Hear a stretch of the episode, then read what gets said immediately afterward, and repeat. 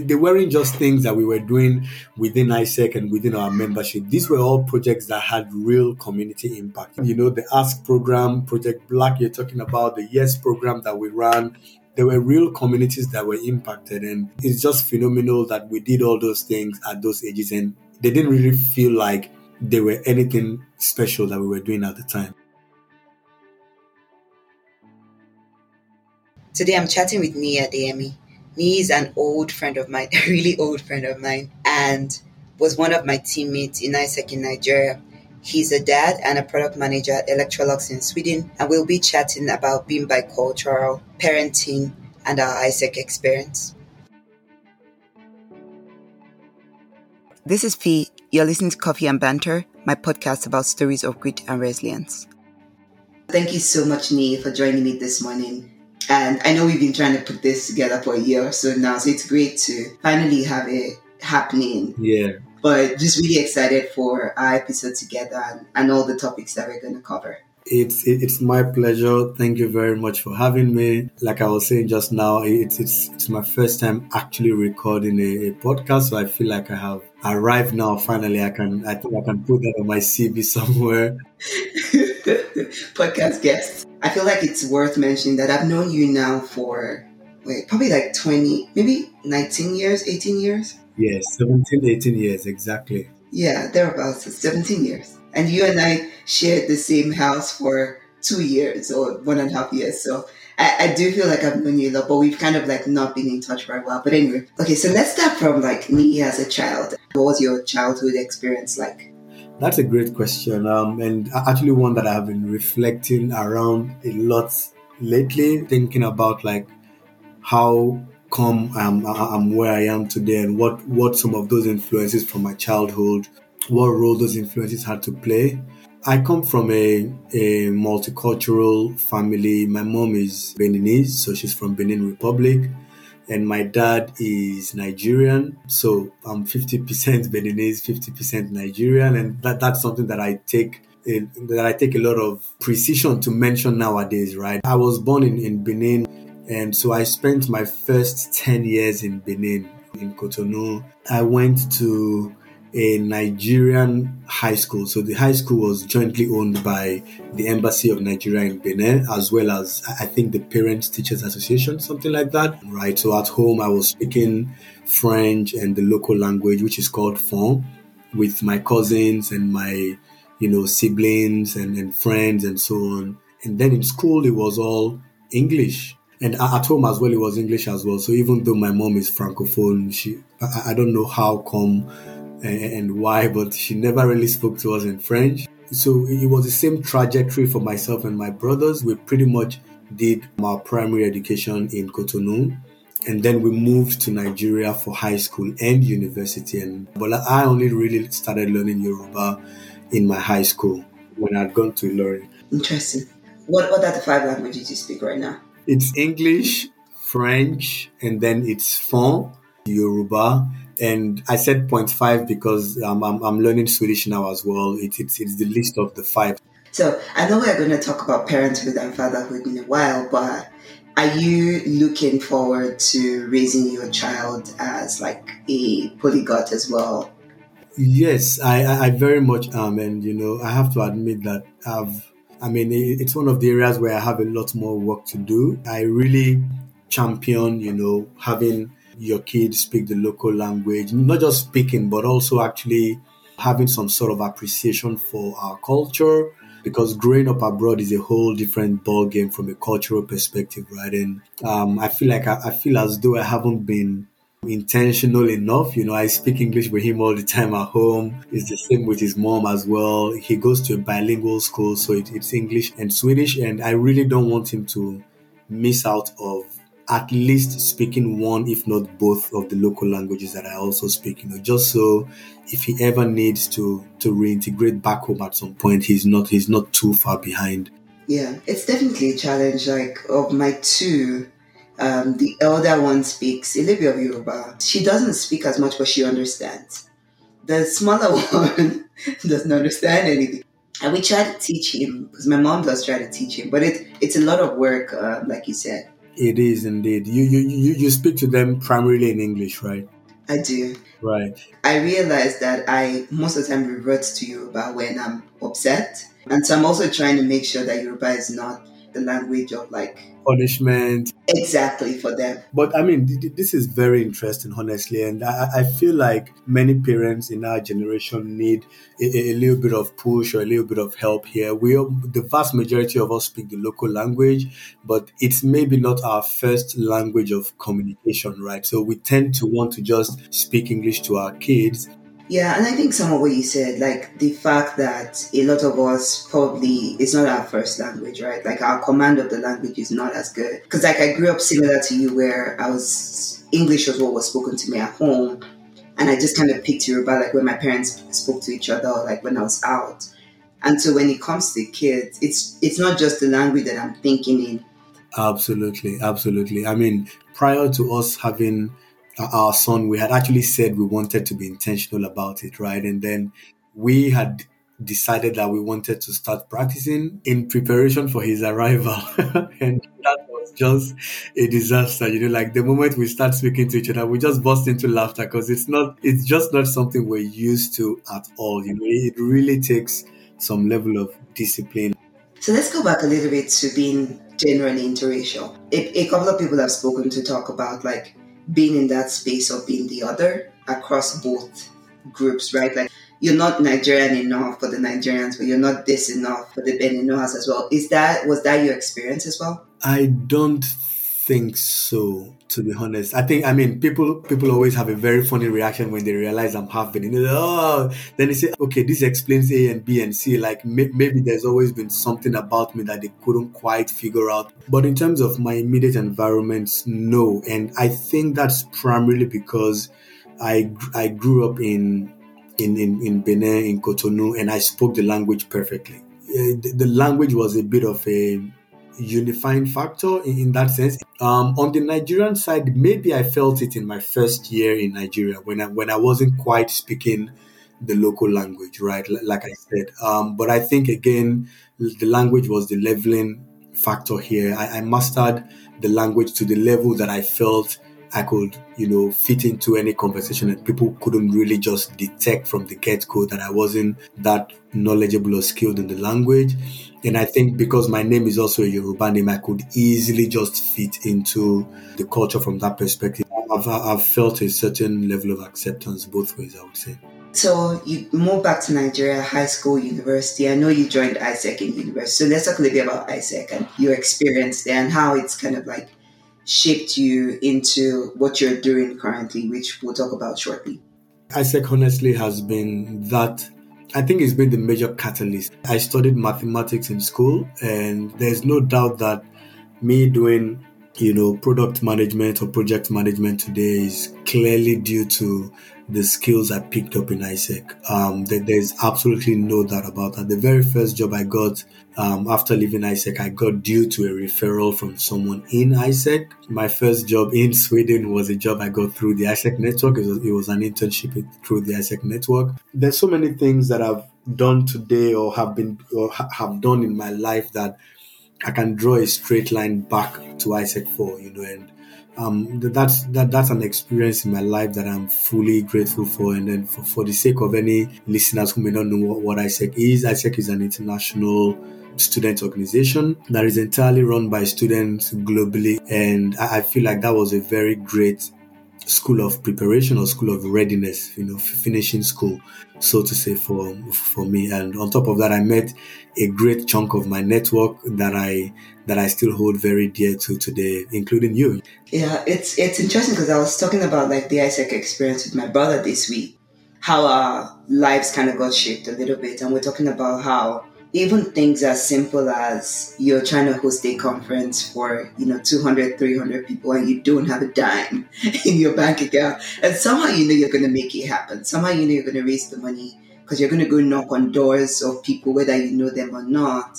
You're going to take some risks. You're going to build some deals with hotels and things like that. And you do that as a 20 year old 18 year old with people. You learn how to work in teams it is, it is indeed. And yeah, when you put it like that, it's exactly what it is. And I don't actually think that some of us appreciate the leap in development that we all gained doing exactly what you're talking about. Yeah. So it's really one of those things that I really hope that my kids can also benefit from because even if they don't appreciate it in that moment, you know, I think that it's it's a school of preparation that really sets them up for a lot of challenges that they would face later in life. What's your fondest memory of AIESEC? I'll say two things. One was definitely when we won the award for being the most, what was it, the most improved? LC? Yes. The LC hadn't done a couple of exchanges in a while and we were being rewarded for doing four exchanges. That was by no means anything stellar, but given where we had come from and given what our history was in the years leading up to that point, you know, it, it, it felt like wow, Ilorin is back from from the dead, basically, you know, and it was the first time I really understood the power of the network that AIESEC has because there were lots of people I had heard their names, you know, up until that point, you know, so-called legends of AIESEC in my LC at the time. And the vast majority of them called us that evening, called me actually within minutes of receiving that award. It was just like, wow, this little thing that we did this year and we actually felt, well, we, we, we hadn't done that much and, you know, we have a lot more work to do in the following year. It was a big motivation for us, I would say. That was the first time I really started dreaming in reality. The other I would say is maybe maybe not so remarkable from a milestone perspective, but for me I think it was it was definitely a big deal for me at the time as well. When we were leaving AIESEC, uh, our team, um, you, me, David, and, and Laolu, and we, we were asked that question at our very last Q&A with the plenary about what our biggest fight was about. And you know we, we, we spoke to each other and we found out we actually didn't have a big fight. I mean that was a big deal. It wasn't because we were all similar people or that we didn't we didn't have actually areas of disagreement. I think it was just the maturity in the way that we worked in that year where we could have a conversation and even when we disagreed around a certain topic, we would leave the meeting all speaking the same language and, and, speaking in one voice. And that that really showed me that we, we, we, we spent a very valuable year together. It was a really good year, I think. So, mathematics to product project management. um, what was that transition like? And what's like your what's like your typical day at work? The, the first question is a really easy one. I, I, I never spent a day as a mathematician, so that was thanks to AIESEC, I never had to practice it. However, there are there, there is a, a certain impact that studying mathematics has on your brain, right? It does help shape up your the logical part of your brain, and I think that's what the impact has been for me personally. So, how did I land here? I went for my master's in the UK. I studied international business and project management. And then I found a job at Electrolux. It was an internship initially, which just seemed perfectly suited to me at the time. I had done project management in AIESEC, which was in, in the non corporate sector. I had worked in the experiential marketing space in Nigeria that, that was basically me deploying my project management skills in two different industries. And then I found this job in the IT industry, and that seemed really exciting to me. You know, I had never been an IT guy, never been a technical guy in any in, in any way, shape, or form. I don't I didn't really even have a passion for tech. But that felt like the type of challenge I needed at the time. But um, over the years, I've sort of moved gradually away from hardcore project management and I do what we call non tech product management these days. It's, it's very simple. I manage a couple of platforms and tools on behalf of my company. So I sort of manage the entire life cycle of those products within my company. Let's go to your other job because I, I can hear the person saying mommy, mommy in the background. So let's go to that job. So I know you're a dad and parenting is probably one of those things that has, in my opinion, has evolved a lot, especially for those of us who grew up in a different culture in a different time and are raising kids in a whole different culture and a whole different time. And so let's go into parenting. How old is your son? He's 2.5 now. He'll, he'll be three in October. Oh, nice. He's a little grown. What would you say are some of the ways that you think that you parent him? Maybe in, in ways that are similar to how you were raised, but also in ways that are different from how you were raised. I would say that I'm raising him a lot differently from how I was raised. first of all, the fact that both of us parents can be in the same place and, you know, be there to guide him is a big deal. My father, um, un- unfortunately, due to his, his professional circumstances, had to return to Nigeria when I was about three. One thing that is different as well is even if it's just the coincidence of him being born as a pandemic baby or if it's just the also the environment we find ourselves in i found myself spending a lot of time with him at home right? He goes to school during the day and then we have him during the weekends and in the evenings as well but that already is a lot of time that i get to spend with him you know because i'm working from home like 80% of the time. I can interact with him in a way that I didn't always have my own father there to interact with. And not even my mother, by the way, because my mother was busy with four unruly boys in the house, right? I, feel like parents of nowadays, you know, in our generation are a bit more intentional. For me personally, it's as simple as ensuring that he has a safe space where he can come express himself if he needs to. So I, I think we're raising them a lot differently than how we were raised, whether that's necessarily a very good thing or a not so good thing, you know, we'll find out in a few decades' time. I guess I just pray that we're not doing too badly right now.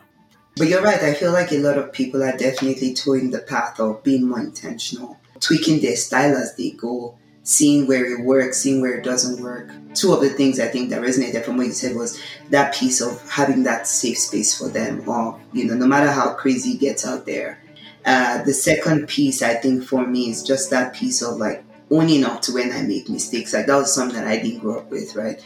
But there's going to be times when I yell when I'm not supposed to yell, and just being able to go back and be like, "Hey, I'm sorry I yelled. I really shouldn't have. It's because I was tired already from work, and you know." And I feel like that humanizes me with them, right? But for me, it's those kind of things where I try to treat treat them as whole human beings who have autonomy and are deserving of respect as well. I think the key to raising kids that are also intentional in the way they act in the future is raising kids who understand the why basically behind you know they, they can question stuff if they don't understand the why but as soon as they question and you can you can you, you tell them something that makes sense and is helpful to them they internalize it immediately it's it's definitely very interesting to see how much of just being around us they internalize from mannerisms to like ways of talking to tone of voice. It's absolutely true. They, they mirror everything that we do, you know. It's also the yeah, the, the, the power of just just mimicking exactly your own mannerisms. And it's very, very powerful because you can you can literally mold them in a very positive direction using those same, you know, just recognizing the possibility that is there.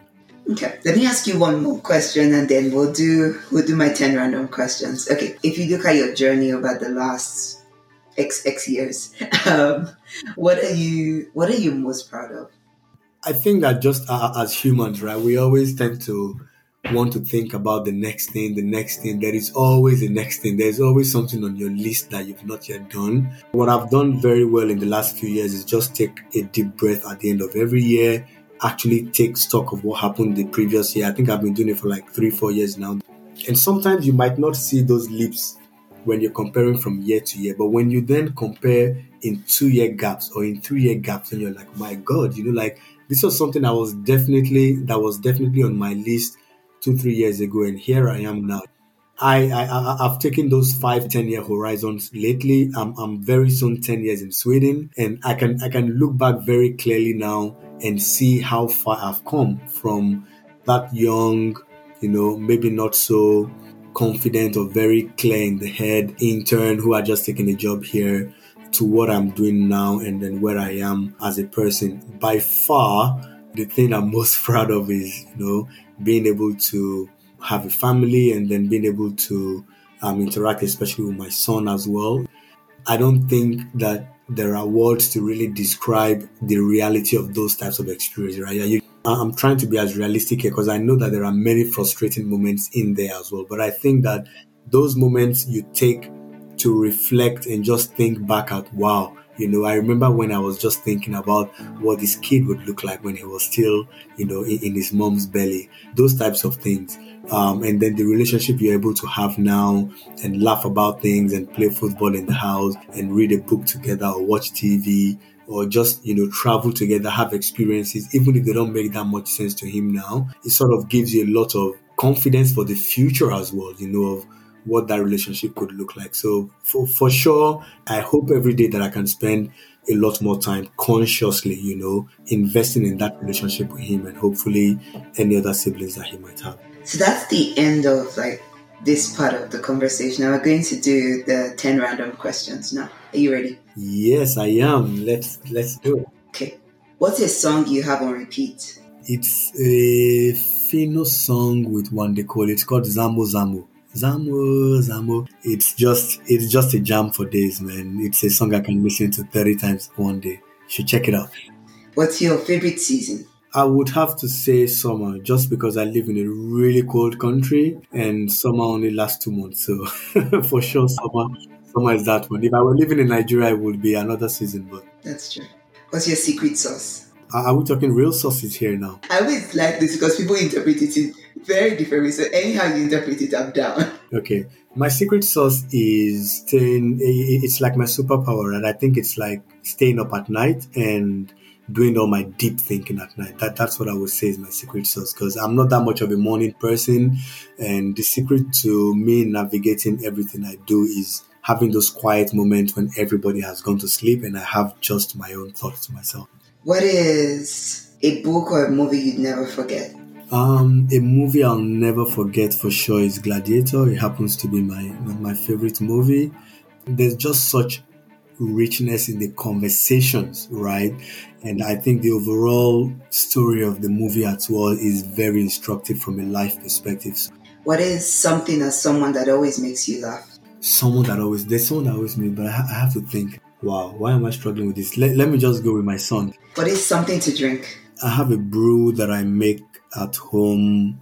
It's a lot less sophisticated than, than an actual brew. It's a vodka and cocktail mix. You make it with a proper Indian tonic and any type of vodka. My favorite vodka is Polish vodka. They've got really nicely flavored vodkas. The mix between that and tonic is just heavenly. So that's usually my go-to drink. Yeah. What is um, something you'd never do again?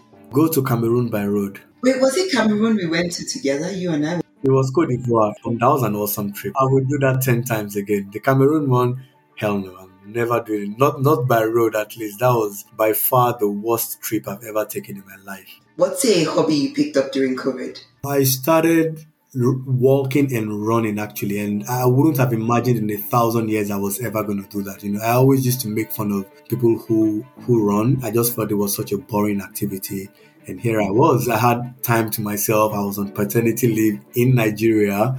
And i it just became one of those goals. I wanted to pick up a healthier diet. And i also then had to exercise. So i would i would walk for long periods because i had issues with my knee at the time. Um, but then I would also run intermittently and I loved it. So um, I haven't done as much since I, I got back to work. Who's your celebrity crush? Oh, my wife mustn't hear this one. Osas Ighodaro. Oh, she's beautiful. I mean, of course, her, her outer beauty is, is very evident. I think it's actually the beauty of her character as well and the seriousness with which she takes her career. The last one. What would the title of your biography be? Whoa, that's a good one. Let's say what a life, what a life, yeah.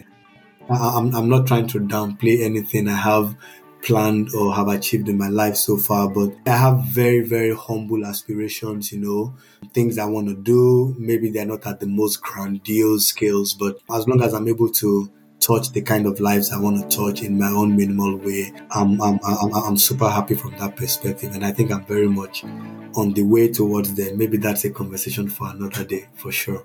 Awesome. I think it's been twofold for me. One, of course, is I'm getting a very good podcast episode out of it, but I feel like we also haven't caught up in a while. So it's like just good for me to catch up with you and spend an uninterrupted hour chatting about the things that we want to chat about. So thank you so much for making this happen. And thank you for coming on the podcast. No, it's it's all thanks to you. I really, I mean, we had this conversation a while ago, right? Um, and I, I was very excited about the fact that you were putting this together. Um, if not for anything, I think that just people being able to connect to regular folks who are doing things in their life and who are just pushing them themselves to new bounds, I think is something that is very commendable. And at the same time, you being able to just take time out of your your obviously busy schedule to to put this together is, is, very admirable as well. I think there's there's a lesson in there for me and I guess for everyone else who is also listening. So thank you very much. It was it was a great pleasure and I had fun doing this definitely. Thank you for listening to this episode. I hope you enjoyed it as much as I did. Be sure to subscribe to Coffee and Banter wherever you listen to your podcasts. Be good to yourself and to those around you.